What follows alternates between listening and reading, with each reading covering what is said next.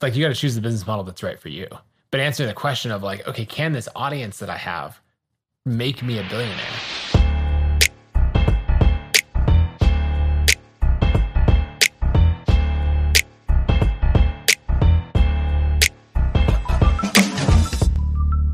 I have one house that's gonna pull off like fifteen thousand a month, and it's just a single house. So you'll beat it by quite a bit. No way, really? What's Mm-hmm. what's the house worth? Uh, I bought it for nine hundred k, That's and it's ridiculous. renting Damn, out dude, now that's at crazy. Seven hundred a night. Uh, where where is it So located? yeah, uh, it's in in Boise, uh, like right next to the Boise State University Stadium. Oh, so do you get like basically like football tourists, or what do you? Who who's renting this thing for seven hundred dollars a night in Boise? We're live, by the way, Nathan. We're live. Great. No, for real. um, who's renting it. So you get like all graduation, everyone coming in to you know tour the university or whatever else, and then um, uh, just anyone coming into downtown. It's like a five bedroom, brand new construction. Sam, it actually looks like the kitchen looks somewhat similar to uh, the place you just linked me to. So So why haven't you bought Um, similar like, like, floating five sel- more? shelves and the tile backsplash and all that? Why haven't you bought like five yeah, five that's more my in the same that's, area? that's my question. Yeah, it's a million dollars. It's a million dollar or nine hundred thousand or whatever you said under a million dollar house that's making 20, 15 grand a month. Why don't you Well- buy fifty of them? Oh, I, I I just bought this one, and so it's not making that yet. But that's what we're like the bookings for the summer. So it's at uh, it just did eight thousand for January locked in, um, and then the summer bookings are coming in at like quite a bit higher. Um, like so, the January ones, you know, are last minute, and and Boise's slow in- there, but uh, yeah, the summer ones are coming in at eight, nine, a thousand dollars a night, 800, 900 or a thousand a night, um, which is wild. And we haven't even put a hot tub on it yet. So I just bought a hot tub today. And, uh, so we'll get that in there. I should be able to charge a little bit more and it's going to be good. wow. So- okay, we should start. Uh, we should intro intro you. Well, yeah. So you're we're on, we're live. That might go live. this is Nathan Barry. Nathan Barry. Um, I've known Nathan since a Gumroad meetup. Shaan, I went to a Gumroad meetup in like for real. i I'm not joking. 2012. That sounds- maybe 2013. 2012, 2013. Nathan was doing Gumroad. He had this book called Authority, right? Authority. Yep.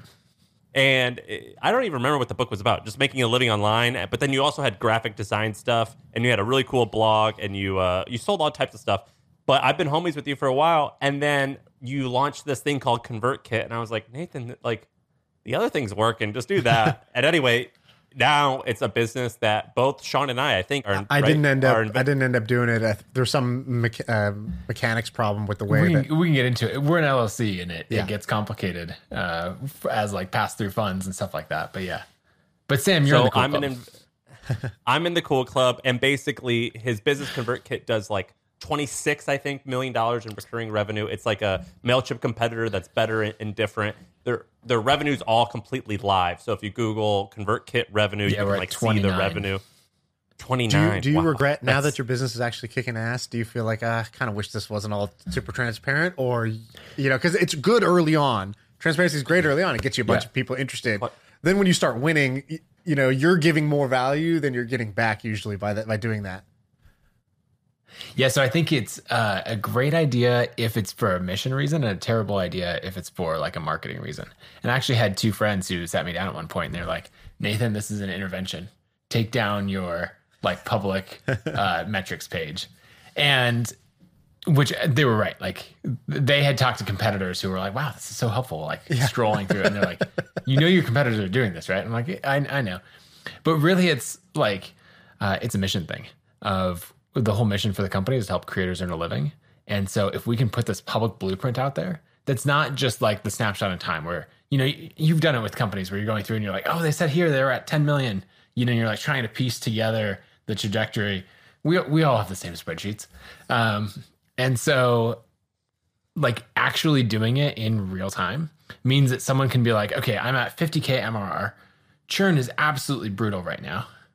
Oh, I wonder what ConvertKit's churn was when they were at 50K, right? And you can go back and you can find the date range and be like, oh, in this time, here's all of their metrics, here's how fast they're growing and everything.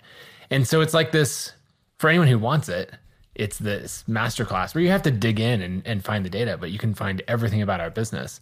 And my hope is that it's like breadcrumbs that every future entrepreneur who wants to How much- recreate how much we've done, traffic does that get? hopefully in another get? industry. Do you know? What's that? How much traffic does that page get? Hey, quick break to talk about our sponsor today. We're talking about HubSpot and their new AI powered service hub. Okay, so what is Service Hub? Basically, every customer today wants to be talked to in a personalized way. And before that required tons of human agents. But now with AI, you could do that in a personalized way with fewer humans involved. And so you don't have to scale up your team in order to deliver personalized chat and service. So check out HubSpot's new Service Hub to use their AI tools to give better support to your customers. That's what they want and that's what they deserve. So visit HubSpot.com slash service to learn how this all new solution can help you deliver customer service with AI to your customers. I don't know. It's not actually even our page. It's convertkit.baremetrics.com. Right. And uh, it's not even ours. So Wow. So you don't presumably not that much traffic. Okay, so, so you're no for idea. real not using it for marketing if you don't even know how much traffic it gets. Okay, now I believe you. but when you said the mission thing, I have a I I have a, a system of uh, tuning out whenever anybody says values, mission, vision, things like that. I'm just like ah, by default, I do not believe anything you're about to say for the next thirty seconds. How, how many um how many people work there now? 69. Because when you you wrote this blog post two years, I forget. I've been reading your blog for so long, I don't remember the years. But you wrote a blog post, and you're like, "Oh, we're making let's say eight million dollars a year, but we basically had twenty thousand dollars in the bank." Or that's I, I don't remember the exact numbers, but it was Yeah. almost as extreme as that, right? Yeah. So uh, the company's totally self funded. There's no outside capital. And so when we hit like this period of rapid growth, we grew from 2000 a month to 100,000 a month in 12 months. And, uh, you know, and that was just on 50 grand that I'd put in. We spent all of that money. And so what happened is the company was growing and profitable, but we were doing like 3% profit margins. And so we'd gotten down to the point where we had, I, think like ten to $12,000 in the bank. And like that was growing, but we were like expenses were increasing by so much more that uh, like our days worth of expenses was getting shorter and shorter. And so that got uh, super scary. You guys want to know? Okay, random story. So uh, I, I think you all know Andrew Warner. Um, Mixergy. I was at a Mixergy meetup in San Francisco. Like he would do these Scotch nights, and uh, uh, after one of those, like we, I think we were walking out of the building, and he's like, "Dude," you know, it kind of pulls me aside. He's like, "Dude, you seem super stressed," and and I was like, "Yeah," like, and I kind of told him the financial situation, and we were like, our bank balance was growing, but you know, you're like now paying all these people and you have no money, and uh, um, so I told him about that, and and he said, "Okay, here's what we're gonna do. I'm gonna wire you twenty five thousand dollars tomorrow. You're going if you need the money, spend it. Do whatever you whatever you want with it. Whenever you feel right, like pay me back. Um, or if you don't need it, like just put it in a savings account. Like just let it be in, an, you know, like an insurance blanket for you, and then uh, Wow. you know, wire it back What- at some did point. you know him well? the well? Only thing, if you, uh, we'd hung out in person, I think twice before, so I knew him a little bit, What and I'd you- been what- on the podcast. What were, and what were we gonna say? The only thing what?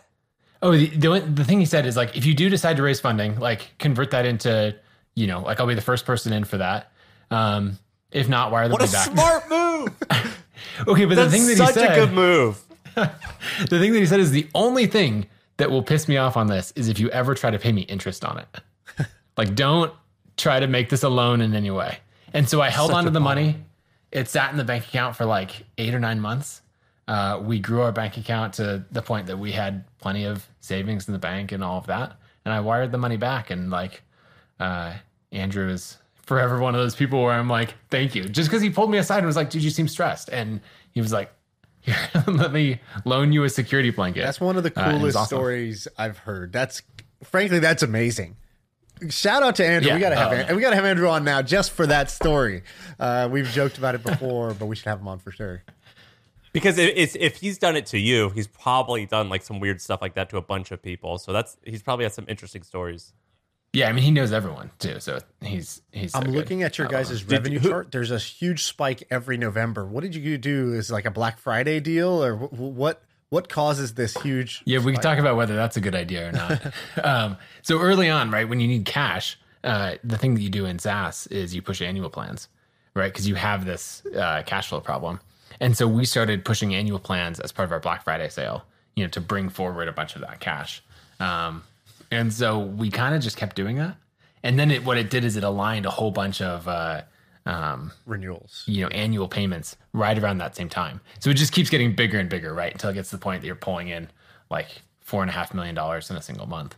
Um, you're also getting all the churn at the same time. So I don't know that, like, I like we're not going to keep doing. By that. the way, there's so many things Um, like that in business uh, that I'm like, we're doing this. I can't really say if it's a good idea or a bad idea. I wish I could, but we're just Right. We're just gonna keep what? doing it for now. And then like I just kind of feel like it's gonna work out, but I could totally see that like we didn't need to do any of this or that this like long term is hurting us more than the short term gain. What's an example? Um, like in my D2C business, that's what I was kind of thinking about this is uh we do this model that like drops new products all the time. Every single week we drop new products. And it's great because it causes this sales spike, but it also puts you on this treadmill of new products that you have to release every week. And that means you got to do photo shoots of those products every week. And then that means that you have to have inventory. Whether you sold your previous inventory or not, you got to buy new inventory. Like most brands, they, they don't do that. They only buy new inventory when they're out of the old stuff. So even though inventory sucks out cash, you know, it's like, well, it's, I'm buying it because I, there's I'm, I'm sold out. We're not even doing that. But on the other hand, it's creating like the, I, when I look at his chart, it's creating this spike every single week, and I'm like, okay, so that's good. But these other three things are bad, and like I don't know how to weigh these against each other because they're like in different categories that speak different languages and on different time scales. So it's just hard to hard to know if this is like a dumb idea or, or a bad idea uh, or a good idea. Um, I think the thing to look for in that is uh, something that served you before might not serve you now. So like that served us Right. really well for a period of time because it brought in this cash, you know, and you could tell the team like, hey, like payroll is good, we're set for a long time, uh, and it gives that level of comfort. And also like in the early days, churn is often high in a business just because you don't have very many mature accounts, and so locking that in is really good. But then if you get to this long, you know, much later in the business, you're like, look, we're on accrual accounting. It we don't really care. We have plenty of cash in the bank. Like the spike at this time doesn't make a difference. Right. And so just I'd watch for those things where it's like this served the business well for a while and it doesn't anymore. Who built the early version? Um, so I did all the design and front end development, um, and then I hired uh, freelancers to, um, you know, write the Rails back end, and then that went okay, and then it, it went much better when I hired a longtime friend named David to come on and like full time uh, build it. But that was two years in. And you And and, it was making enough. It was making enough money to pay him. No, that was where I paid him out of the fifty grand that I put in, which was like our our savings and everything. It seems like a pretty good return. I mean, 50k, and, and you were able to get that built and turns into what it is now, or at least it got you to uh, enough revenue to pay people. Yeah, yeah, and uh, it, I mean it's wild what you can do when one you're doing a lot of the design and code yourself, you know. So you got to count that in, in the costs, but um, but but yeah, and then you just fund it with that that makes it sound easier than it is, but you know you fund it with growth, um, Simple, and not easy. yeah, simple, not easy. So- that's right. So Shaan Nathan, he's got this blog post called like how to how to build wealth. La- I think it's called. Ladders we have of another Wealth. blog post, Ladders of Wealth. He's got this actually this other great blog post called um, the Billion Dollar Creator. I think it's called or the Yeah. Billion Dollar Blog. Yep. Billion let's dollar do the billion dollar. Let's do the And- billion dollar one. Or uh, sorry, to Sam, I didn't know where you're going with that. Well, well, I just want to say, so this whole thing about transparency. So Nathan, I don't think you publicized this, but I'm on this email list, and every month or week, uh, probably month, I think he sends out, dude. I it's the craziest shit I've seen. He sends out his entire net worth, and you could see like how much cash he has, how much, uh, like which stocks he owns, of and of how much. Uh, like his angel investments, like you see his entire, fi- all of his finances. Oh, I got to get on this list. That sounds amazing. Actually, I think I might be on that list. it's all the content that I wanted to that I wanted like other people to publish. Like Sam, you talk about Fat Fire and like I, that's a fantastic subreddit. Um, and I just want like more of those conversations because I've written a ton about people who have or like how to get from say like zero to a hundred thousand dollars uh, on the internet. You know, that's you mentioned my book Authority. That's what that was. Um, But like once you kind of get to the point where you're making 100,000, 200,000 or more online, like people don't talk about what you do with their money because you know if you do that someone's like oh you know like there's sam just bragging about how much money he has again or you know something like that. And so i was like okay i'm gonna make a private newsletter and i just charge people 100 bucks like just to filter out the the uh anyone who's gonna complain about it i guess or say that i'm bragging. And then just say i'm gonna write about all the stuff that i wish i knew when i made like my first 250 grand uh online and so The way that I I describe your blog or that email is it's kind of like face tattoos and cornrows. I think it's super cool when other people have them, but I don't want it. Like, Yeah. you know, not not for me, but I, I, I it's cool when others have them. there's only 200 that's people like- on that list so it's it's a small group right now Dude, I don't know, man, but Hey, let's take a quick break to tell you about our sponsor. It is a podcast that we want you to check out. It's called D2C Pod. It's hosted by Ramon Berrios and Blaine Bolus. It is brought to you by the HubSpot Podcast Network, the audio destination for business professionals. And this is a podcast about all things direct to consumer, D2C. It's e-commerce stores. It's how you optimize your brand. And they're talking with founders, marketers, and the platform creators about all kinds of things that you need to know for D2C. You know, website conversion, paid ads, Facebook ads, consumer trends, email marketing. If you want to know the stories behind your favorite brands, this podcast is for you. They did an episode recently about scaling creator growth and influencer incentives. I thought it's pretty cool. So check it out. Listen to D2C Pod wherever you get your podcasts. uh, Shaan, what was your question about? well, uh, I the wanted to kind dollar of creator? walk through the, the the framework here. So you have this blog post that's kind of like I know you worked on that for a while, uh, kind of shaping your thinking here, and um, and then we also have Sam, who's somewhat bearish on the idea of the creator economy, thinks it's kind of overhyped, over over buzzword, and you're Mr. Creator Economy in a way, uh, Nathan. So I think this will be this this might be good. Um, but let's walk. I don't think our opinions are opposites. By the way, I would I would say probably our opinions are not opposites. Yeah, for the sake of okay. argument, let's just uh, let's just walk through. So you basically have these four rules of building a billion dollar audience. So um, I guess like first, why did you even want to do this? Uh, like kind of like what got you interested in this, and then let's walk through the four. Yeah. So the article asks a question, like the whole premise of it, and that is what is the most profitable uh, place to direct attention, right? So everything we do, right? We're recording a podcast now. Whatever you're doing on on TikTok, or if you're a movie star, or everything else, right? You have attention, and brands want it. They're willing to sponsor, you know, all of this stuff. And so it's like, okay, you have the opportunity to point that attention somewhere. What's the most profitable way to do that long term? Because you look at people, um, you know, maybe who are taking sponsorships, right? Five grand to you know to sponsor the newsletter, or you know, five hundred bucks for a sponsored um, uh, Instagram post or anything like that, and that's actually not that profitable. And when you when you dive in, you learn that the most profitable thing to do is to create your own product and to drive that attention to something where you actually build equity long term. So it's like a longer uh, uh, article talking about that. But like the richest movie stars, you know, like take Jessica Alba for example, right? She has made a lot of money from movies, but the bulk of her wealth is from starting a company, using you know, being the spokesperson for her own company. Um, and then my other favorite example would be Ryan Reynolds, um, who you know, right? He's doing ads for other people and probably getting paid a million bucks here, ten million dollars there, you know, that kind of thing. And at some point, he goes like, "Forget that. I'm going to buy my own companies with Mint Mobile and Aviation Gin, and I'm going to be my own spokesperson. So I don't get cash, I get equity. And so, you know, you just watch this process of people doing it over and over again. And that's actually my hypothesis with ConvertKit, right? Of I have attention on the internet through running a blog um, and a newsletter and all of that. How do I want to monetize it? Sponsorships, ebooks, membership, a bunch of things.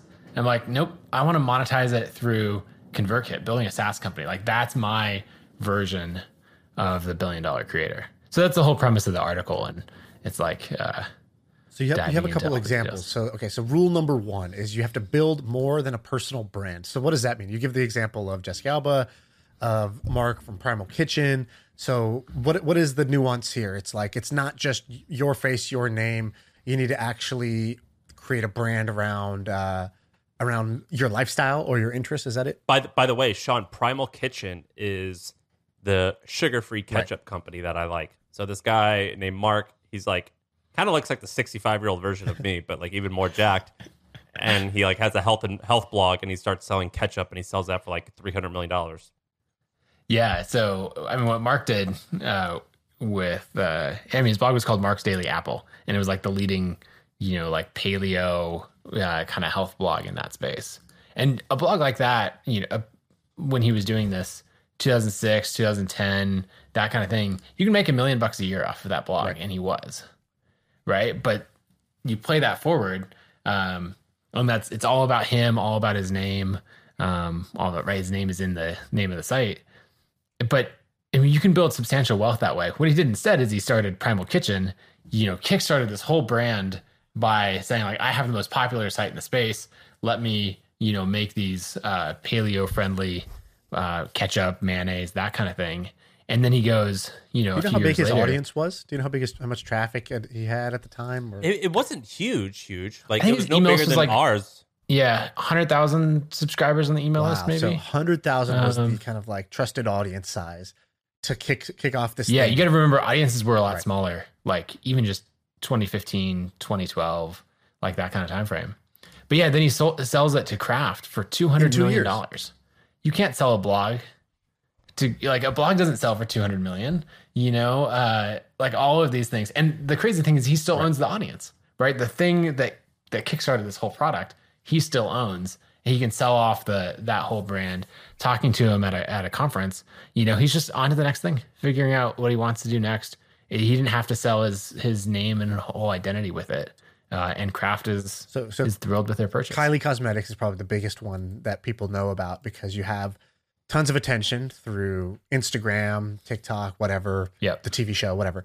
And uh, instead of just saying, "Hey, I'll you can pay me," because people used to say, "Wow, you have to pay twenty five thousand dollars for a tweet from Kim Kardashian," or then it, that was twenty five thousand. Then it went up to like two hundred fifty thousand. Then two million dollars for an Instagram post from. Is it two million dollars? It, it, got it got up to that range where it was like either hundreds of thousands or low millions to get like a, an actual like endorsement post from from one of them and um, and so then you, you know, cool, you can make a lot of money doing that, right? You can you can stack up quarter million dollars at a time. But Kylie Cosmetics was a billion dollar brand, so it's like, well, who wants to who wants to pay me to promote their products? Well, it's mostly like skincare products, makeup products, or for Kim Kardashian, it's her shapewear, like you know, like uh, and Khloe Kardashian, it was like you know, fashion or whatever. So Khloe launches True American Jeans uh, Kim Kardashian launches. I think it's called what was it? Shape Skims. Skims is it like the shapewear brand. Dude, Shaan, you are on top of it. Keep going. Kylie, Kylie Cosmetics, this. Kanye, Yeezy shoes. Right there's yep. like uh, they all turned to say who whoever is the the most willing advertiser. Actually, you become my competitor, and I'm going to launch my own brand, my own equity, and have my own equity in this thing. And there's a guy in the NBA who gets made fun of for this which is this guy LaVar Ball. Uh, I don't know if you guys know this guy, but basically he has three sons. All three wanted to make it to the NBA, and this guy's this like loudmouth guy. They got like a reality show around them because they're sort of like the like you know basketball version of the Kardashians. There's three brothers and like a, a kind of an overbearing parent who is like ar- architecting their business strategy. And when they were gonna, the guy was gonna get picked second in the draft, and Nike offered him a contract, and Adidas, and instead he created big baller brand, uh, you know, Triple B. He created his own shoe line, and like the shoes kind of sucked, and like you know, he didn't have the full business plan. And people were making fun of him for like, oh wow, you turned down a guaranteed ten million dollars from Nike to like launch this thing, ten million dollars a year or whatever. And it's like, actually, that was the right move. Now maybe his execution was slightly poor, but that was actually the right move. And and a lot of these NBA players would have been better served had they done that themselves. Well, how, how's it going now? The shoe thing. So the shoe thing's not going good. Basically, the guy they had running it like was like kind of stealing from them, so they fired him. That was like a, a black mark on it. The second brother never made it to the NBA, so that was like a little bit of an issue. Um, the, the first brother kind of underperformed his potential at that time, um, and actually now that it would have worked because the the youngest brother, the one who was like the the the one who's kind of like he was kind of like a a fuck boy a little bit. He you know was like had a gold, you know, like a diamond grill, had like a Lambo at 15 and was like, you know, he was kind of off the reservation. He actually turned out to be the best one. He's actually a star player. And if they had kind of built it properly around him, it probably would have done a lot better. So I, um, Nathan, you'll get a kick out of this. So like three or four weeks ago, we did this thing where we said we're going to give five Gs to one or two, three people Yeah. who take our clips, download it, post it on TikTok, and get views. There's this kid who did it, and I don't remember how many views he got, but like our hashtag, I think got 30 million views in like two weeks, and this guy accounted for a lot of them. And multiple of his videos got a thousand, or sorry, a million views. One video got so big that we drove 35,000 new members to the subreddit Fat I Fire, heard and they like that. and they complained. And I was like, reached out to this kid. I'm like, who are you? And he replies back with like, Michael at umichigan.org or something like that, or dot .u or whatever it is. And I'm like, wait, dude, are you in college? And I, he calls me and I FaceTime with him and he's in his dorm room. And he's young. He's in, still in college. He's in his university thing. And, and he's really cocky, not in a bad way, but he's like, he's got chutzpah. And he goes, man, I knew I was going to do this. I wanted to prove to you guys that I could do it. I want you to pay me money to do this now, and I'm going to do this for other people, and we're going to change the media game, and I'm going to raise money. And I was like, okay, hold on, dude, hear me out. And he goes, I'm going to I'm to go raise money for this thing. Um, do you want to invest? I go, bro, listen, you do not want to raise money for this. Here's what you should do. You are so talented at this that don't raise money for this, but get it big and start launching other stuff on top of it. And if you want to raise money, raise money for that stuff and own all. He, he owns this thing called like um, I forget what it's called, Future, but he's got like eight handles now that have like a million something follow- followers. I'm like, no, no, no, don't raise money for this thing, man. Own that forever, and that's your piggy bank and your audience. Raise money for like this other thing that you want to do and funnel it through there, but don't sell that thing because I raised a little bit of money for my thing, which was like that, and I I don't regret it because I got the outcome that I wanted, but I do regret it because it definitely you're massively handicapped because of it.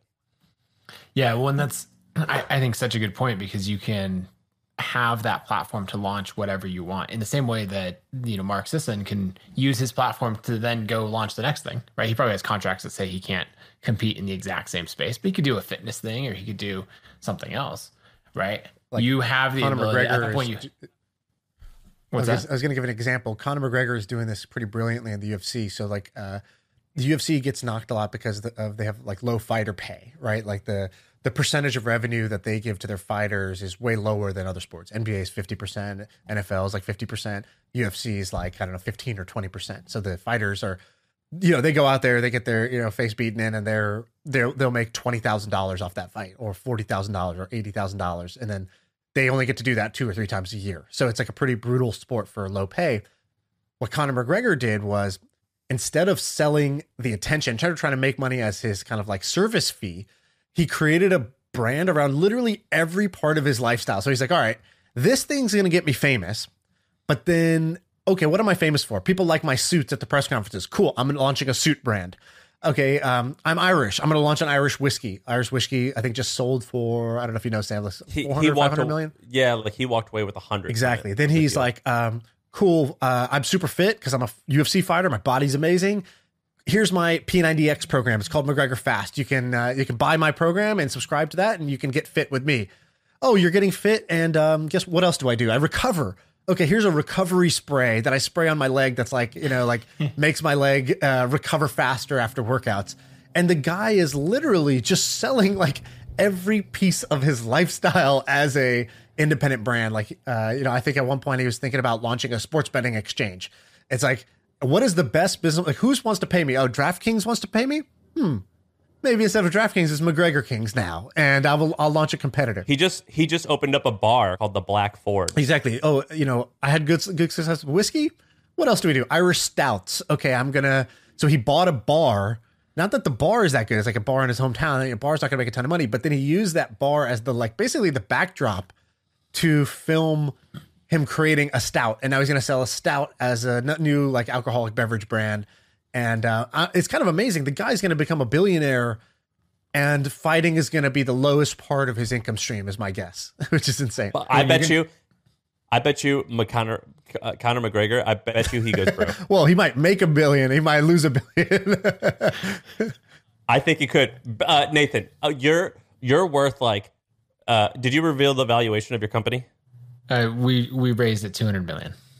Okay, so let's just I let's just I don't know what the facts are, but let's just say you own ninety percent, so you're worth one hundred eighty million dollars. Do you think that you can ever spend through that? Uh, I would have to radically change my lifestyle. I, But do I you don't think- think, Is that Uh, enough? Yeah, oh, that's so much more than enough. I think I spend like two hundred grand a year. So if that gives you an idea, if you take a- like if you set aside the things like when I'm not buying assets, That's your burn. know, That's your, your actual burn. it's, it's like two hundred grand a year. So yeah, it, would- it would take a lot to, yeah, to spend through uh through that. So do what do we let's go let's go to this wealth ladder thing. What I I, Well, I hold saw on. that. There's a point. Uh, oh, go. so what what Shaan was saying about um uh like the trend between all of these people is that that's what's in the rule number two of selling products, not attention. And that's the flip, right? So Conor McGregor is a perfect example of this because everyone's expecting people to sell attention, right? That's the the NASCAR logos plastered all over the car equivalent of that. And you're like, great, Connor's doing that, every celebrity. And so, you know, you expect that uh um everyone like every influencer is going to do that and the wealthiest people are the ones who are like great I, i'm going to not do that i'm going to promote my own product um, connor's the extreme example of like i'm going to do 10 of these or something most people are like let me do one or two uh, but that's enough. where you're going to build this real wealth And then let's just hit the other rules real quick. So rule number three: drive higher customer value through recurring or repeat purchases. So you'd rather have a a product that you can that has repeat purchase rate versus a one off. That's the big idea there. Yep. Yeah, and that, that's the thing of if you just look at the most valuable brands, you see that uh, a lot of them are selling a product that someone buys m- many times. Right. Yeah. So you know, if my first million created a idea journal, it's probably not going to have super high repeat purchase rate because you're you know one journal will last you a long time. Versus if we made uh, you know the Pure Money deodorant, and Pure Money deodorant is something that you would go through every two months, then that consumable is going to be worth more than you know. So product selection is important here. Yep. And so even just going back to the ketchup example, right? Uh, you know, you're going through ketchup every month, every couple months. You know, that, that's way better than something that uh, lasts forever. Right. Billionaires catch up. Great. Okay. So then last one, uh, choose a better business model. So um, what, what are you what are you what are you pointing out here with choose a better business model? Yeah. So there's a couple things in this. One is, uh, well, I'm using the example of uh, uh, Vani Hari, who uh, the food babe. Um, so she had information products business. She's selling cookbooks, meal plans, all of that. And then she teamed up with uh, a friend of mine, Derek Halpern, um, who was also in kind of that online business space. And they went and made uh, like a health supplements company. And so it's completely different. They've made the switch from, you know, that business model into selling this product that people are buying on a recurring basis that, you know, the brand can be acquired. But then I think the other example that's interesting, um, I love listening to Andrew Wilkinson on the show. And, you know, he did his whole thing. His whole thing is using uh, a very cash flow positive business, right, in MetaLab of they're doing agency work. Honestly, it's a very profitable business, but it's not valued that high in the market. And so he's like, okay, I'm going to take low to medium quality revenue and use it to go buy really high quality revenue. You know, because agencies they're not as recurring, they're not um, a high multiple if you want to sell the business. So he's like, great, I'm going to go buy software companies or start software companies. You know, and so I'm going to trade in you know one set of revenue for another. Um, and then uh, you see this a lot in software where someone will launch two, like you'll have two versions of the same tool. One's like the WordPress plugin version where it gets it done and all of that. But none of those really turn into like substantial companies. And so the ones that made it are like OptinMonster, where they built a WordPress plugin, it was okay, made millions of dollars, but like it's not valued like a software company. Whereas when they go and rebuild, uh, like Syed Balkhi rebuilt OptinMonster as a SaaS platform, added more features, you know, they can charge a different pricing model, um, all of that. And and then it's really valuable, right? And you get to raise money at Silicon Valley valuations. You get to sell the company at those multiples, um, even though it's like fundamentally accomplishing the same. Uh, Let's the talk about three people user. who I think left money on the table. You named two of them. I have a third. Actually, you, you might have named all three. Um, Okay. so you talked about Ramit Sethi, who you think you know maybe he's making 10 million a year in revenue, selling kind of high end courses. His audience is all around personal finance, and you pointed out like at the time where he had a bunch of audience and trust in personal finance and was advocating for a philosophy of like, hey, you know, low fee index fund style investing, set it and forget it. Um, you know, saving a certain portion of your revenue. He could have built Wealthfront, which just got acquired for 1.4 billion, you know, yesterday or something like that, uh, which was like a robo advisor doing just that. So instead of selling courses, could have built a software product. So left left some value potentially on the table. Um, another one is Tim Ferriss, right? Tim Ferriss has makes a ton of money on sponsorships and ended up making a ton of money through investing in the right startups because of his brand name. But you know, could he have done what Joe Rogan did uh, with like Onnit supplements, right? Like, I think Tim Ferriss has a huge trusted audience. Yep. If he said, "Look, I tried every supplement, and here's my issues with them," so I'm launching the Paleo Ketchup, I'm launching the Nootropic supplement, I'm launching the the protein powder, whatever whatever he could have picked. You know, I think is is a five hundred million dollar business given the size and trust of his audience. Uh, but it seems like he didn't go that path. So, what do you think of of that? Oh, the third was Marie Forleo. What was the third? Uh, I think you had her in here, uh, and she, I think you pointed out and yeah, you, you pointed out two things. Similar One is thing. she builds everything in her name instead of uh, building like brands that can be dissociated from like her person. The product is her telling you content, her selling you time and consulting or whatever else, her selling you a course versus her creating a product based on her belief system and you trust her so you think this product is going to work for you. So but listen to this, Shaan. You're well, you're not exactly, but you're criticizing these people. You're doing the exact same thing. So you've got this big audience of people who like and trust you, it shockingly trust you and do what you say. But you're building this other thing that people are begging to know what it is. Like, do you think that like uh, you're you should follow your own advice here? Oh, totally. Um, you know, that's why I like this article. I think it's a, it's an eye opener for it pieces together a bunch of like anecdotes and philosophies and by the time you read it all the way through you're like yeah of course of, course i agree with this so i did it in a way with the fund so for example podcast uh podcast ad revenue i think our first year i made like 70,000 or something like that in podcast ads it wasn't much it was like a very the the value of the audience i felt was bigger than the the value of the trust in the audience was bigger than the, the ad revenue. And so I bet on that. I was like, okay, well, what if I raised a fund from these people who have been listening and I'm not going to take any, I'm not going to do any pitch meetings. I'm not going to make a presentation. I'm just going to say, hey, if you trust me from this podcast and you want to invest alongside me in startups, you can. And so now that fund is like an $8 million a year investment vehicle. So if you just take the math on that, right? You get 2% of that in management fee. Okay, that's not that much, but then you get 20% of carry.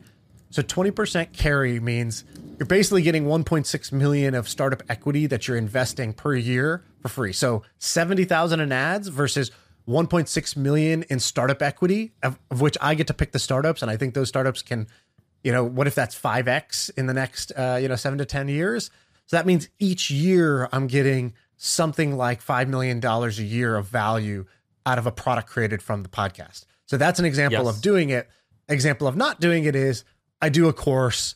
Uh, and the reality is, I do the course just because I a I like teaching, and b I like the instant cash flow from that because I can go buy stupid shit with it. So, for example, I, I like I wasn't I stopped teaching my course because I just got busy doing other shit, and then I really wanted to go like do some random NFT speculation, and I was like, ah, I feel stupid doing this with my money. What if I just like did a course for you know two weeks and then that let me go buy a Bored Ape and a CryptoPunk and whatever else. Okay, yeah, that sounds more fun. Um, and so I'm like, yeah, I'm down to you know teach six sessions to do that. That, that. that seems like a good trade in my head mentally, but I would say that's not actually a good use of time. And then the new thing we're building, the new product, is kind of in that boat, right? The Milk Road isn't called Shaan's Crypto Newsletter. It specifically has a new brand name and it has like staff around it, and it's a product that if it works can be big and it'll be supercharged or kind of initially initially uh, distributed by people who already follow me and like my content. And then the second criticism, which Nathan can address, which is like, and maybe Ramit would say this, he's like, well, but I like blogging, and I don't know anything about starting like a a, per, uh, a fintech company. And what's the what's your reply to that, Nathan? Yeah, I mean, I think that's a great answer. And like all these people who I like lightly pick on in my article, they're all friends, and and so that's one where like you got to choose the business model that's right for you. But answer the question of like, okay, can this audience that I have make me a billionaire? I'm trying to have as many examples of like, if that's the outcome that you want, you know, or maybe it's not a billionaire, right? Because you raised money or something else, but getting on that hundreds of millions of dollars um, type scale, then it's like, okay, well, here's the framework that it has to happen. And if you're saying like, look, you know, these we list the people who have amazing businesses, right? They're can complete control of their time, making millions of dollars a year, you know, like absolutely no complaints there. So this is all on the case study of like, how would you do it? Actually, one of my favorite examples, uh, I used um, Michael Hyatt as an example in this article, and he replied, like he sent me an email right after it and said like, hey, we actually discovered the exact same thing.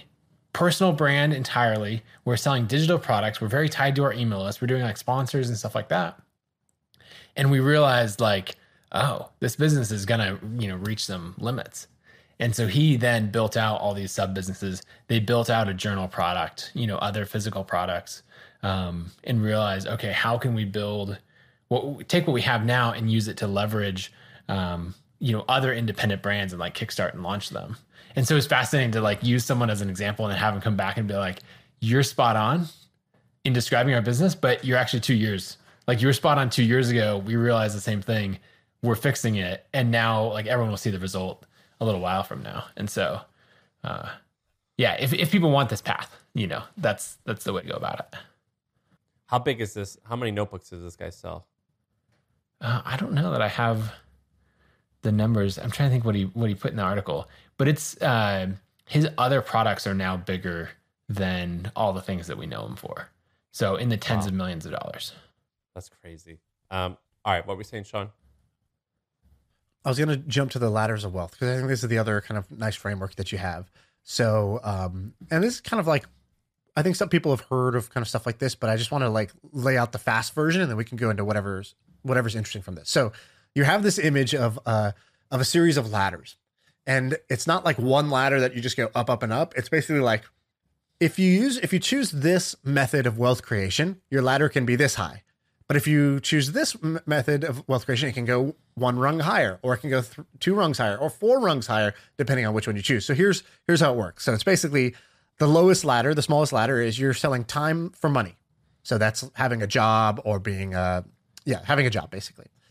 Then there's your own service business. So this might be like an agency, you're charging by the project, you have some clients, you charge some hourly rate.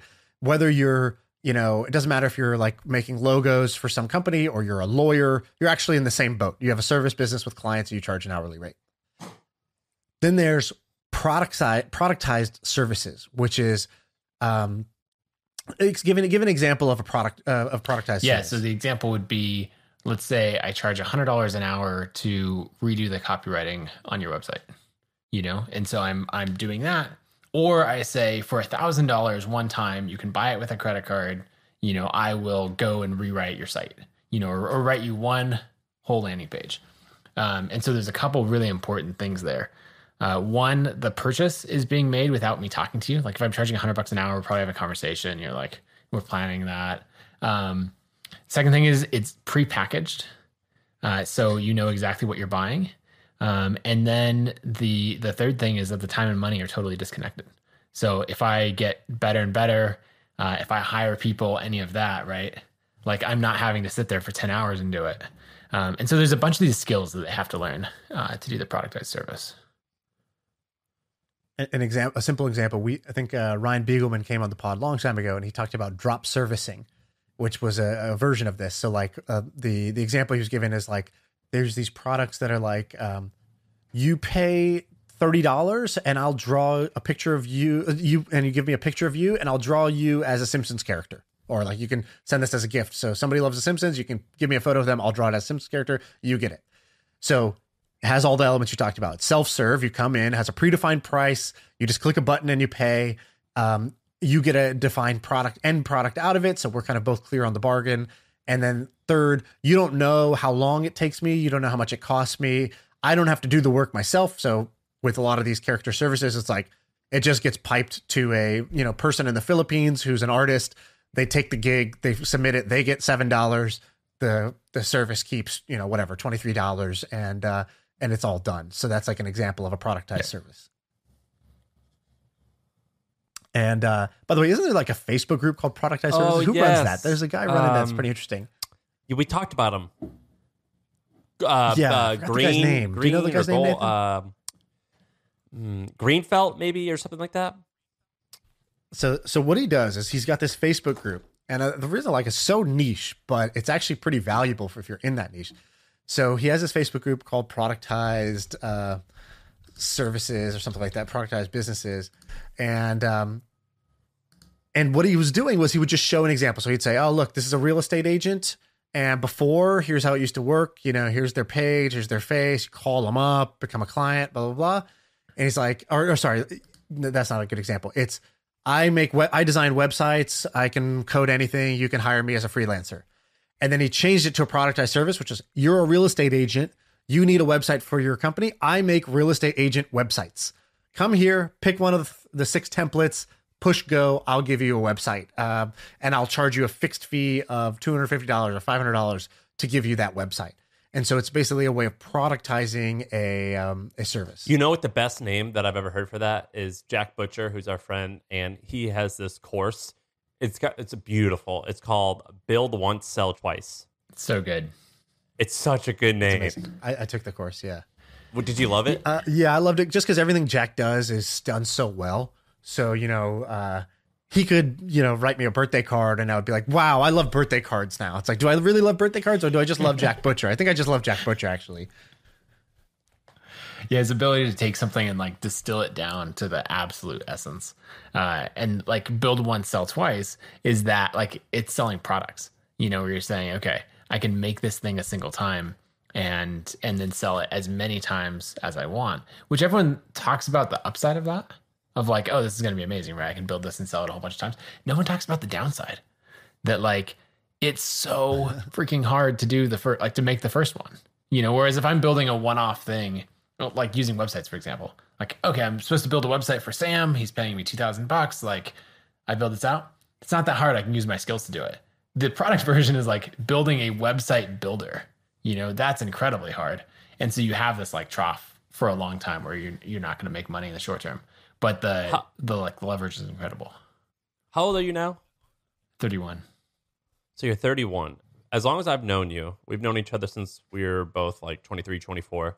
You've always pretty much been the same, where you were pretty calm, very patient.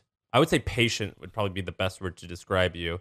And there's been a lot of times, I remember in 2014 or something like that, I didn't have much money, but I hollered at my really rich friend and I was like, man, Nathan is doing like a hundred grand a month, like in revenue. This thing's going to be big. You should try to invest and maybe I could broker a deal. And you, and uh, if I did that, then I met you. You probably had a ton. You've also probably had a ton of people who were trying to buy the company for a life changing amount of money, and you've probably had loads of other um, opportunities. So my question is, how have you stayed pretty calm and also incredibly patient throughout all this? I, patience is something I struggle with. Your Shaan was telling you about uh, how he launches like a new does a new drop every week, and like, and I I think that that's rooted in like, uh, oh, but we need the numbers to go up this week. And like you got caught, and I've done this. I do the same thing where I'm like, but it's not growing now, and I and I need to. So how have you done so patient and long term focused? Well, I think part of it is personality, and you're right that like uh, patient and relentless are probably two things you could use to describe me back then uh, and now. But I think a lot of the ideas that are in some of these articles or that, that I try to write about is really in building this one thing. So I think about uh, well, an analogy that I like is strip malls versus skyscrapers. Let's say we're getting into real estate development, and we've got a piece of land, and you're trying to decide, okay, what what should we build on it? And so you want to make money quickly, and so you build like, uh, you know, first little office building or something. You got like a Radio Shack there. Now you're make you got a little bit of cash flow coming in. You know, you want to expand, so you build another, you know, add on to that. Now we've got a subway, and we're we've built it out, and we've got a little strip mall or a shopping center, and that's like we're going to use up our land. Uh, each time we're expanding horizontally, and so we're you know launching a new product. The the version of this is the like the blogger or podcaster or someone who's like, I've got my ebook, my membership site, my whatever other thing that I'm doing. You know, I keep adding, and each one makes a little bit of money. My approach on everything is the skyscraper model of like I'm going to do one thing and I'm going to keep pouring everything into that and just keep going taller and taller and taller and makes it. And so like ConvertKit is my attempt at a skyscraper. And like in the billion dollar creator article, it's all about people I think who are building those but but skyscrapers. you've not you've not always done that actually. I think and I think that that's a good strategy. But I would I would actually say it's pretty cool that you've not always done that. And I'll give you an example. But the reason why it's cool is because like you're flawed and you do you you definitely have you're you're even though you're incredibly patient and long term thinking. Like maybe it's not rooted in this probably, but like there are some examples. For example, like you've done a bunch of book launches. You've launched like eight or nine things that that have sucked. Uh, you did this great Twitter thread where you. Well, no, he did this Twitter thread. and I, he goes, said "Here- they sucked. yeah, he goes, here's the nine things that I've created that were horrible. no, like, he, he had a thread. I, I don't know if he used the word suck. Maybe he said failed. yeah, flopped or something like that. So in Yeah. that, uh, this is something else, right? Like we all want to jump in and build the most perfect product, uh, and you can't do that because there's all of these skills that you have to learn. Like that's the point of this ladders of wealth creation article is that like business and building wealth is the combination of like a thousand little skills, and if you try to do it all at once, you know, like you're going to fail. And so that's like in these ladders, the one point that I'm trying to make is that the like, you know, mar- I put marketplaces and social networks, you know, and at the top of the hardest ladder. And then just below that is SaaS. Because if you think about the number of skills that you have to know in order to do that, like Sam, what was uh, the first product you sold online?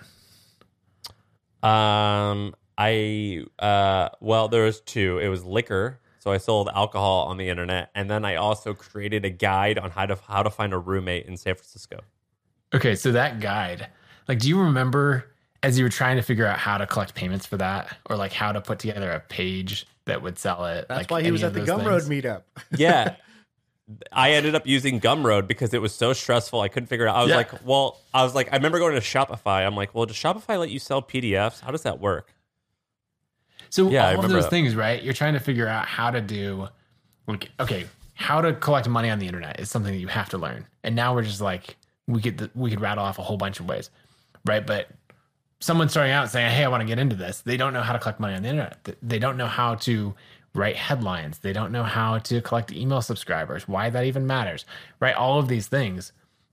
And so I think the best way to do it is to learn through a bunch of these other little products, right? And so that was like basically what you're seeing all the way along with the ebooks and everything else is me learning all of the skills that ended up culminating in being able to build a That's ConvertKit. fair. Yeah, that's fair. And and then the other thing is, like if I say I only focus on ConvertKit, like that's not fully true because I like to have contrast in my life. I think that's something that helps. And so like we we started off, you know, riffing on some real estate stuff. And the reason that I like it is because you, know, you spend all your time sitting in front of a computer. And so doing something tangible like Airbnb or something in the real world, like to me is the opposite because I get to actually go see a real property. I get to, uh, you know, um, vi- visit it in, in person. It's a totally different experience. Uh, my friend um, Shawn Blanc says, uh, if you work with your mind, you should rest with your hands. And that's, I like that Oh, idea cool. of like just doing something that's the opposite. And so I think if you give yourself these little indulgences of like uh, buying a house and Airbnb it, or starting like a one-off paid newsletter that you run on autopilot, or Shaan, what you're doing where you're like run out and make a course, and then you're like, okay, that was fun. I think that can be a creative outlet that then helps you focus on the main thing, rather than saying like, oh, I'm going to go create ten main things. when you've been creating ConvertKit, um, let's say that either you've sold the company and you still want to like do interesting things, or you're 21 or 25 years old and you want to start something. What interesting opportunities or problems that need to be solved have you discovered where you're like, I can't do that now, but it'd be pretty cool if someone like someone could totally get into the blank and do blank. Yeah. Okay. This is uh, honest, but a terrible answer to your question because then I because I also did it right. Um, is as we were doing email marketing, you know, and running the newsletters for like James Clear and Tim Ferriss and everyone else. Um, the thing that I wanted to do was then get into commerce of like, okay, we have this whole side of it, right? Where uh, we're sending all the emails, have the connection to the fans. Now I want to build um, the like the credit card processing, and, and I want to get a cut of everything that they sell. Um, and so then I realized like, oh, and that was always the answer. Uh, actually, if, if someone was like, if you weren't doing ConvertKit, what would you do? And I always said, I'd go start a Gumroad competitor. And then the nice thing is there's that synergy there. So it's like, okay, I went and started a Gumroad competitor called ConvertKit Commerce. It's in the same product. So it's like uh, both a realistic answer and probably not very satisfying for you because it's Man, not like, Gumroad- totally different. Gumroad has been around for a long time now. Yeah. Up until recently, they pretty much had never done anything to change it, um, and no one is competing with them. But there's a downside. It doesn't make that much money. Like I actually don't know what it makes anymore. But as of a couple or a few years past, like he would tweet out his revenue, and like it was really hard to build a business where he was making like four percent of someone's like ten dollar PDF. You know what I mean? It was. It was Well, and so that's why you have to build a build a better business model, right? And so if you look at something and say, how could we improve that business model? The thing that I saw in that is like, okay, uh, what if we had another product alongside it that we sold? And right, so for ConvertKit, we make money off of uh, your email subscription. And so I now have these two things that go hand in hand. And so uh, the commerce side is really good because now, like, we're able to, for every one of our customers, right, who's selling products, we're able to make a little cut of that. And they don't feel like they're paying us anything extra because it's just a bit of the credit card processing fee. Um, and then it also reduces our churn because anyone who's selling through ConvertKit Commerce, um, right, they're now, like, ConvertKit is paying them r- rather than uh, the other way around. And so we saw radically lower churn. So I'd argue that like Gumroad by itself or, you know, the Gumroad competitor that I wanted to start by itself, you're right. It's not that good of a business model. But when you pair it with ConvertKit and make the creator marketing platform, this is turning into a sales pitch. But you get the idea that I'm trying to make of it's the like the the combination of those two things that then makes it a fantastic business model. And so you have to look at, okay, this is working. I want to go after this in whatever space it is.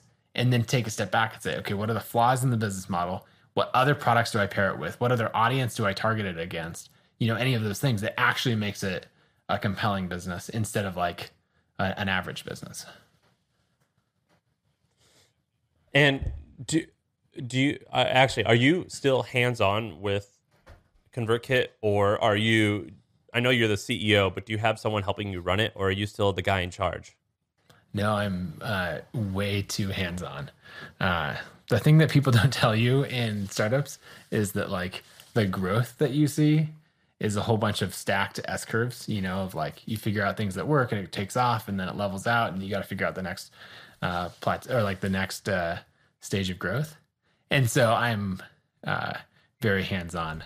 Like we've had a few executives leave over the last year, uh, just a lot of change. And so I'm like completely in it, recruiting new executives, uh, working with the team to design the next version of the product. And so, yeah, I'm not the, the like, uh, case study of what you should do for the perfect execution on. You're not the four hour like- work week. I, I'm not the four hour work week. Do you grind? I mean, I know you got like 18 kids. Uh, no, Three, Yeah, what- three kids. I know. I I just because as long as I as long as I remember you, I think your oldest are like you had your oldest when you were young, and so I always Yeah. would tease. I'm like, what do you have like 40 kids now? Um, Yeah, so you like always, you've always had a 10-year-old, couple, So and uh, but you you are you grinding right now, or do you have is it a 40 hour work week? Uh, it's uh, it's right now it's a lot more than a 40 hour work week, but it's interesting of trying to structure that around like kids, you know, of it's a lot of like waking up early, you know, or like this weekend, uh, we're headed out for our team retreat, like meeting everyone up in person. So I'm leaving Saturday morning. So like this morning when my kids woke up early, I like we went out of the house and like spent two or three hours together, you know, before because I know I'm going to work all day and and then be gone all next week. So, uh, yeah, I don't work a crazy amount, but at least like 50 to 55 hours a week is probably what I aim for. So I don't know if that counts as grinding, but it's definitely not not relaxing. It's in the middle. Yeah. in the middle, I think, of grinding and not grinding. Um, What do you think, Shaan? Uh, I think it's great. I- You know, I think Convert. I'm a user, so I uh, and I, I complain to Nathan all the time. I'm like, "Ah, I'm paying too much for ConvertKit. Uh, and he's like, and, and, you do complain about that. and he was good. and I just point out how much money you make. yeah, he was like, um, but you know, email's like making you all this money, and I'm like, yeah, but I just feel like email's free, and like this should be free, and I was like, I was like, can I just get this for free? And he's like, well, you know, like let me know what you think is, you know, he was very very patient with me, and it was sort of like, you know, because I was like, I was like, I don't know, I'm, I told Ben, I was like, Ben, go find like what we should use instead of ConvertKit. And Ben kind of like searched for a couple products, and then he was like, well, you know, like they're all kind of worse, but there are some cheaper options. You want worse but cheaper? And I was like, oh fuck, I gotta choose worse but cheaper. Wait, what's your what's your what's your bill every month I think I pay like four hundred dollars a month, maybe more. I don't even know. Uh, That's what you're. And how much money do you make a month? From well, it? see, it's not about that, right? Like it's more. I, those are two separate things. I feel like because because the email What- what- what directly do doesn't make me that much money. Uh, it's like Got it. through the email, I build the audience, and then through the audience, if I launch a product or a course or whatever, yeah, that makes a bunch of money. But that's separate work I got to go do. It's a separate set of costs that go into that. And so uh, we actually did. We were like, oh, should we switch? And then I kind of respected that Nathan wasn't just like, oh, oh, whatever it takes to stay. You know, here you go, free. Right. I was like. I was like, uh, okay. The fact that he didn't do that tells me like he knows the value of his thing. And um, as much as I hate that I'm, you know, not getting this like free discount or whatever, I respect that, and so I stuck with it. Nathan, You know are you funny? Mormon? No, I'm not. Dude, you got that, big Mormon, Mormon energy, energy. man. How often do you You hear and that? me? I mostly just hear it from you, Sam. You've never heard that from anyone else. I mean, you live in Idaho. You you you had Yeah. kids at 21. Like you're you work hard. You're honest. It seems like you don't party. You got hardcore Mormon energy. what do you drink? vibes. Mountain Dew all the time? Yeah, no, you got you hardcore gotta, gotta Mormon avoid the energy. caffeine. Uh, no, Shaan, what I was gonna say is uh, that what what's funny is so like Tim McGraw and Arnold Schwarzenegger both have ConvertKit newsletters and they pay full price. And they don't ever give me shit about it.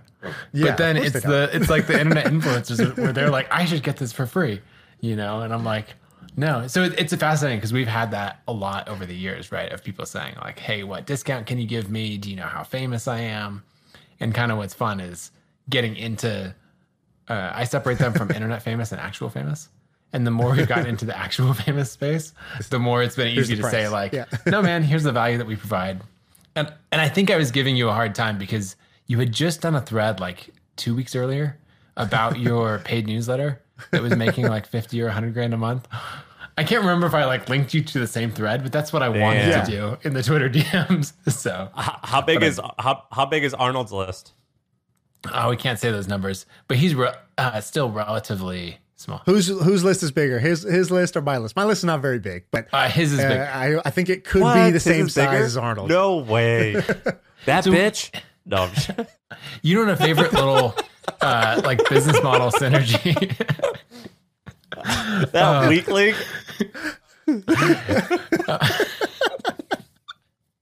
so he was on like it's fun like as he goes around and promotes his newsletter right because he goes on like jimmy kimmel and is talking about his email newsletter which is is always fun um Yeah, I go on indie hackers, dude.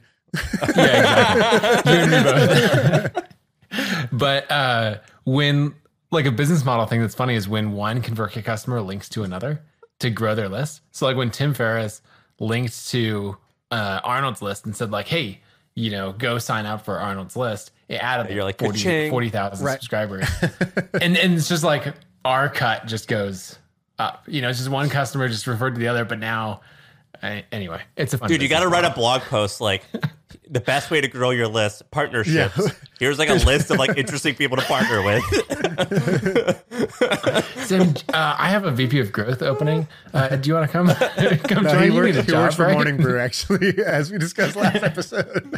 yeah, last episode, Morning Brew offered me a job too. There you So, go. It's actually like a, a great power move is to just offer uh, staff writer jobs or staff jobs to CEOs of other companies just to like flex on them. uh, to be Dude. like, hey, you know, I heard things are tough. Um, just so you know, we're we're always there's always a home for you here. So right. listen, just listen send to it to like this. the CEO of Mailchimp.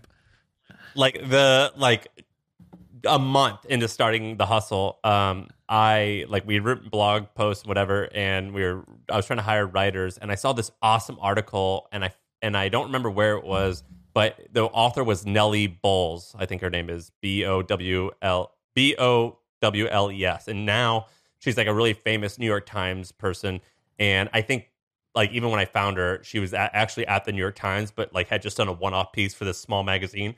And I emailed her. I'm like, "You are so good. Would you love to interview for a position at my company? Like, we're looking for bloggers." And she was like, "That's cute." But no, thanks. and uh, I will never forget that. She told me that's cute. I have got, I have I have held this grudge against her for years because she said it's cute.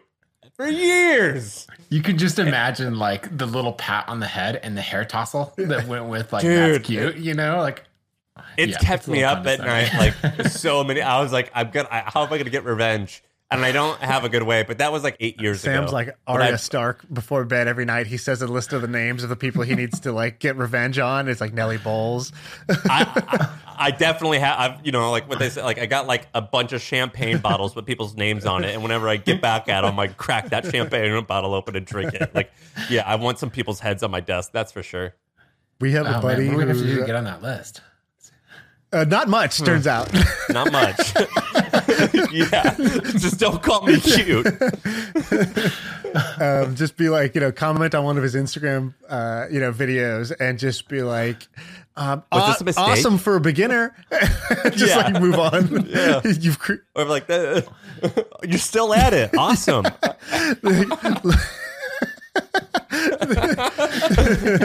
we uh, we have a buddy who is like the nicest guy in the world. Like, uh, you know, we'll give you the shirt off his back, and uh, nice to everybody, kind to strangers, kind to animals, kind to everybody. And you go into his house, and on his fridge, he's got this like clip art picture of a of a brand name of a, another company's logo with a target and like kind of like a red target, like a sniper. Um, and he's got three of them on his fridge. And I remember going over like, "What's this about?" And he's like, "Oh yeah." Uh, He's kind of like, you know, those are my those are my competitors. I just every day when I come to the kitchen, I just want to think about, you know, just sort of like killing them, basically. And I was like, "Whoa, there's a, a dark side to the uh, to Mister Nice Guy here." Do you have one of those, Nathan? I, Who's I would your, bet uh, anything Nathan does not have anything like what we're talking about. He's got You are so wrong. I bet you that he he will. I don't know if he'll admit it. I bet you he hates Mailchimp. Oh, see, I have weird feelings about MailChimp because I have so much respect for them. And like, Dude, you have respect to them like the guy who killed John Lennon has respect for him. It's called a love knife. You love him so much you want to kill him. That's like what it is. it's like Oh, the guy who like killed the Pope. That's what you're gonna do. so you have to separate the businesses, like the business from the people. So I think that's true. Like one time uh, I was at a conference and Ben Chestnut was speaking. And so I emailed him and was like, hey man, will you, I don't know, even know why he said yes, but it's just like, uh, like big fan of what you've done. Like all, in all fairness, we're a competitor trying to take as much business from you as you can. But would you be up for sitting down and talking? And he said, like, yeah, I have a flight at this time, so I'm checking out the hotel. So like, meet me in the hotel lobby, you know, and we'll chat for 30 minutes. or gave you the wrong hotel. Love it. Great Yeah, exactly. power move, Ben So- Chestnut. Set me on this wild goose chase. Yeah, he's like that's you missed your Come flight. hotel. He never had a flight. But no, he, like he sat down with me and told me all about how they launched their free plan and all this stuff. And then the they were uh, Inc. Magazine's uh, company of the year. This is the Inc. Magazine, like Inc. 5000 event. And so the editor in chief from Inc. Magazine comes up while we're talking. And he's like, "Hey Ben, great talk, all of that." And uh, um, he Ben goes, "Hey, do you know Nathan? He's trying to kill my company." and like as he introduces me to the editor in chief of Inc. Magazine, and anyway, so I have tons of What would it look like if you just like assaulted him right there?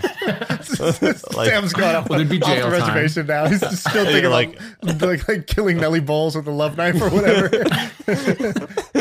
For the record, Nellie, I'm not gonna. I'm not gonna do anything. Is this the same, Sam? Is this the same person that you had the interview, the famous interview with at the New York Times or the New Yorker or whatever it was, and like the interview did not go well?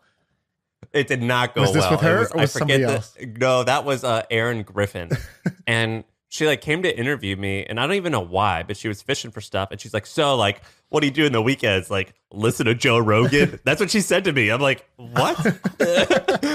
I'm like, "No, like he doesn't even like." That's Monday to Friday. He doesn't even have a podcast on Saturday. What are you talking about? Yeah, and, and- and she was like, "Well, like, because you're like a tech bro," and I'm like, first of all, most of New York Times revenue is digital. You're a tech company, so you tell me what do your tech friends Right. do?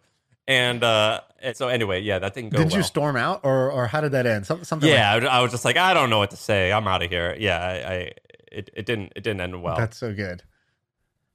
Uh, those interviews. I've only ever had one of those. Um, and I don't remember who it was with, but where you're like, okay, I, I, I think we're done. Where you can just tell that they're like looking for some angle and all the questions are weird. And you're just but like, why right." would anyone hate you? Because you're kind of perfect. Good that you bring that up. Like, Right. what- no, I'm just like it's like, well, It's I a got a, good lot of flaws. Sam, I and like it's to- true. So I'm not sure what the problem is. Yeah, it's like I like this. I've got. There's a lot of Dude, bad things. like I like to it's like in the Did shower. you see this clip of Biden uh, the other day when he called the, the journalist was like on the way out? Did you see this clip? a stupid son of a bitch. This guy's yeah. like, you know, what, infl- what do you think about inflation? And Biden just like in that moment was just like lost it. He was just like, yeah, great. Stupid son of a bitch. That's how I imagine Nathan like breaking character in like one of these interviews. So, okay, Sam, I have a question on this then. Like, do you think that being so nice and all of this and, and like everyone likes me, it holds back my uh, growth as an entrepreneur and, you know, uh, internet celeb, wannabe internet celebrity? No, because um, a like you're happy and it's working, so I think that's like the goal. And B, you actually have dropped it a couple times, so uh, you don't have to talk about this if you don't want to. But basically, you didn't like what Sahil at Gumroad Yeah. did, and you called them out, and it was pretty. Uh, it was pretty vicious, and I knew that. Do you know this, Shaan? no, what did he call him out for? dude, he just like publicly kind of bitch slapped Sahil, and like For what? it was What- crazy. What was the point? So, uh, so I was around, as Sam was talking about, I was around Gumroad from the very beginning. Uh, I think I was the first independent, or at one point they told me I was the first independent seller to cross ten thousand dollars in sales on Gumroad. So like from the very very beginning, um, and uh, anyway, so friends with tons of people there, and like spent a lot of time at their office and all of that, and a huge friend of Sahil's. But at one point he like got burnt out on the company. They had an offer to to buy the company. He didn't take it. He laid everyone off instead. Like it, it wound down and and like ultimately failed. But the thing is with a platform like that, they don't like fail and disappear. They just like fail and coast and still like the software still works and all that. And then he came back and told this totally different story of like, uh, here's how I, you know, like VC is evil and I'm running the company like in this totally new way. Um, here's how I run it in five hours a week with like two contractors. And that was frustrating, but I didn't say anything. But then when they went and raised new money and didn't give any, they they got all the VCs to write off their equity. They got all of the team members to be like, "Hey, it's a failed company. Like, give up your equity and all that as part of it." And they went and raised a bunch of new money and didn't uh, go back and give the original team members. Like that pissed me off because it was like I know exactly who built the software. You know, like because I sat next to them as we were talking about it. You know, at their office in San Francisco, and like I know they don't have any equity, and I know that you didn't take care of them. And now you're like telling this new story and everything. So, uh, yeah, I guess Sam, I do make some enemies on the internet. You do, and Uh, and when you said that, I was like, well, I was I don't know Sahil. Uh, he seems like a nice enough guy from my limited interactions with him, but I was like, well, if Nathan's saying that, it's probably true. Yeah, and, you know, you could based separate the, you could separate the person from like the decision. I've made a bunch of bad decisions, uh, but I don't think I'm a bad guy. And Oh, me too. uh, I've made a lot. And yeah, and so you know, I, I would separate the two, like because he, you know, probably a nice guy. I I don't know him super well either, but um, but you're right. Like you know, the the way he kind of got Twitter famous in a way was to come out and tell this story of like the kind of like it was like a fail story that worked. It was like we were the hot thing. We raised money. We had all these expectations. People bet on us. It didn't work. Um, and so now we're in this new mode, and I've seen the light. It was sort of like, you know, I got baptized, and now I believe um, that this business should be done this other way. Okay, fair enough. Um, and some people really liked that. They thought it was very transparent and all that good stuff.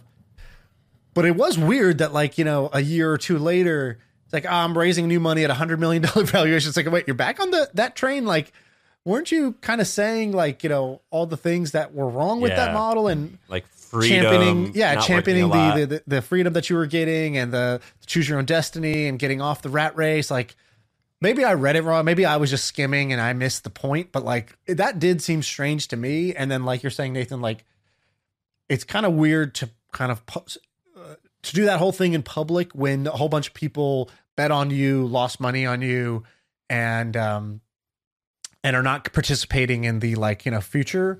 And so uh, that would leave a bad taste in people's mouth i think. So you know i think it's fair points um you know and i'm sure i'm sure he's got his side of the story about why it's not bad and why it's not that and all Yeah. those things. So you know fair enough but he's not here so i'm just going to say my side and seems like that'll be the final word Uh, I mean, tons of credit to to Sahil afterwards because he, like, he owned up to parts of it, and, and we had a good conversation about it. And he actually then, when he launched his book, um, he actually included ConvertKit and the story in it, which I was really surprised.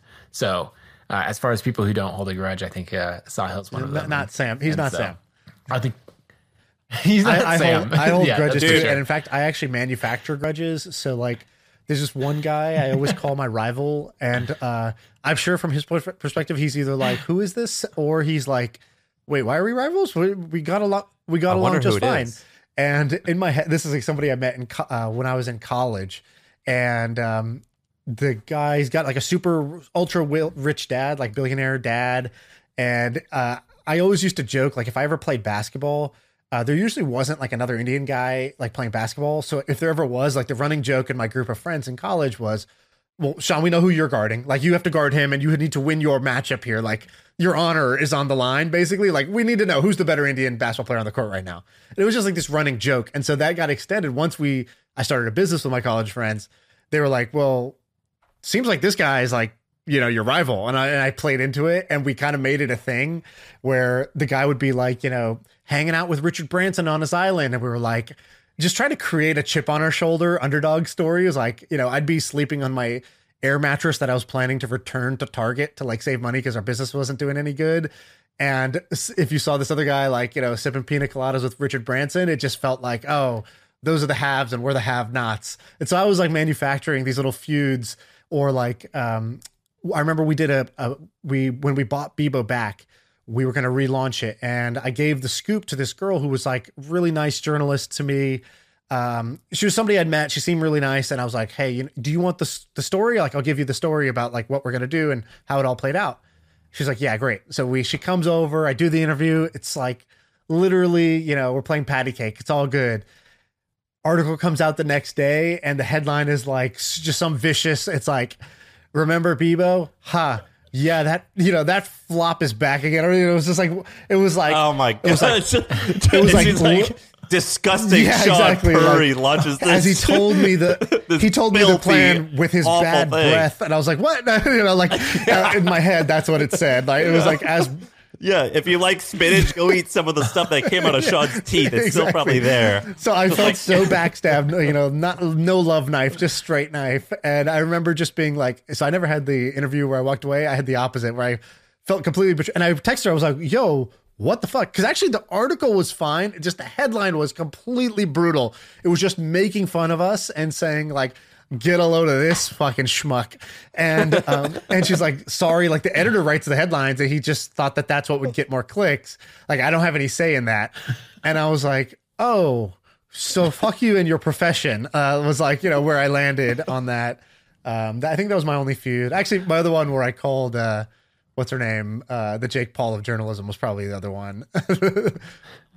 Taylor, Taylor Lorenz. Lorenz. Yeah, like I think that I actually think it's great fuel. I mean, like I joke to my wife, I'm like I'm fueled on like carbonated water and like grudges. Like I think uh, gr- gr- grudges, I think are like the greatest fuel ever. Like isn't Right. that like the whole thing about being like a chip on your shoulder? Right. Like protein, let's just call it what it healthy is. Is, fats, like you want to like grudges is like my macro, my macro yeah. diet. yeah, I'm just like, yeah, like I gotta make sure I get my rage in that day. Otherwise, I just don't feel like myself. It's like Ari Gold. I just love firing people. Um. So anyway, I think it's good. I think rage is great. That's the key takeaway from this episode. People listen Sam, to it. you do like, need okay, like a Lloyd. Let me go manufacture you, some you need grudges. a Lloyd. Someone to yell at some every rage. day. I do. Like, it, uh, well, and Shaan, when when we first met Ben Levy, or I met him the first time, you were like, "Well, you know, Sam's a little challenging." I just be had to give him the so heads just, up. I'm like, don't take it mean." personal if he kind of fires off. Uh, yeah, Ari Gold is actually a great, great analogy because there's no, there's no, um, uh, what's it called? Like, there's no hate behind the words, right? Like, I'm, I'm yelling, but I love you. Like, it has nothing to do with how I, how much I like you or how good I think you are. I'm just yelling because I'm yelling, and uh, so I tried to give him the heads up, but you were so zen. Uh, this was post post exit. Sam is a completely different guy. He's, uh, you know, you're not Ari This is Gold true. anymore. It'll come back in due time. Um, dude, Nathan, thanks for coming on. Happy, uh, happy you're, you're able to make it. I, uh, I bailed on you last week. Sorry, and I'm happy that we made it work this time. Yeah. Thanks for having me. It's always fun. What Yeah, you want to where people promote your you. like what? Yeah, Yeah. Um, okay. So if people want to follow me online, uh, I'm I'm currently trying to grow my Twitter audience, so you should go follow me there. Uh, I'm trying to see if I can go from I'm at fifty Say thousand the now, handle. trying to get to What is it? hundred thousand. So at Nathan Barry, uh, and Barry's B A R R Y. Usually, usually and when you have a try to grow your audience, you should uh, tell them the name of the of the thing. You know, I only want the most dedicated fans who like really. No, I'm just kidding. Thanks for the advice, uh, Shaan. I'll- Add that I'll, to uh, your ladder. try to learn Shove that in your ladder. You know what we didn't discuss, and I don't. We don't have time now. But one time, Shaan Nathan renamed the company ConvertKit to something Yeah. else, and he didn't realize it. But it meant like something like it was disrespectful to Hindus, Hindis, Hindi. What's the plural? Yeah, you did it right Uh, the first time. and it was disrespectful to them. And he made this huge name change, and they changed the company back to ConvertKit after like 24 hours. Wait, what was it? What was what was the name? Okay, what I I, I speak Hindi, but what is Uh, that? it means service, but in Sikh culture, it means Oh, like- like, selfless service and like the highest form of worship. yeah, it, it- so it, it's the whole thing. yeah. It's The- like I'm doing a I'm doing a service for you. I don't I don't find that offensive. That's not offensive. yeah, there were uh, a lot of people who did find it offensive, and so yeah, if we talk if we talk about mistakes Turns out I'm not as easily offended. and as uh, I- owning up to I got in trouble. So uh, Hindus didn't find it offensive, and I actually had a lot of people who were like, uh, "That's like thought that it was awesome" or something like that. Um, but uh, everyone who was from the Sikh culture, they were like, Sorry. It- yeah. it had a, a much different meaning uh, there. So anyway, that was a five hundred thousand dollar mistake, but uh, uh, I owned up to it. So that's a whole think- thing for another By time. the way, that the, the the convert kit, good name. The other thing, like seven or whatever you said, not Seva? a good name. like so, I think Hindu So maybe- Hindu worship. No, like- that doesn't seem like the right name for an email. yeah, email convert kit's a great name. That's such a good name. Well, so maybe it was Um, a five hundred thousand dollar mistake that will turn out to be a multi million dollar win. Do you still do you still have the domain? Because we should just launch like a um, prayer uh, service or like you know like a, a philanthropy uh, thing for India under that name. I, I- have some Indian startups that might want that name. I do have the domain. There's actually two startups, one that went through Y Combinator and one other uh, that uh, have asked for it at one point. But I paid three hundred and forty thousand dollars for the domain, so I'm, I'm kind of hanging on to it. This is a four letter yeah, domain. four letters. I, I don't even know how to spell that word. How do you spell that word? S E V A. Right. Yeah. But um, I mean, it sounds like a bottled water Dude, company, I got- not I like a, something that you're gonna like send emails from. So I think smart move. my uh, I got in trouble this morning because I wrote uh, so in, in the Milk Road uh, edition that went out this morning. Uh, one of the things we covered was like, oh, the Fed, the Fed had this meeting about interest rates and how that's affecting like the markets, and uh, and I was like, basically, I put a picture up of the committee that meets, the Fed Open Market Committee, and it's basically like a bunch of old white people. Yeah. And I was like, you know, and today, you know, I, I had a bunch of different openers that I scrapped. One was like, here's a picture from a nursing home I visited recently. Oh, wait, no, that's not right. That's the Fed Open Market Committee.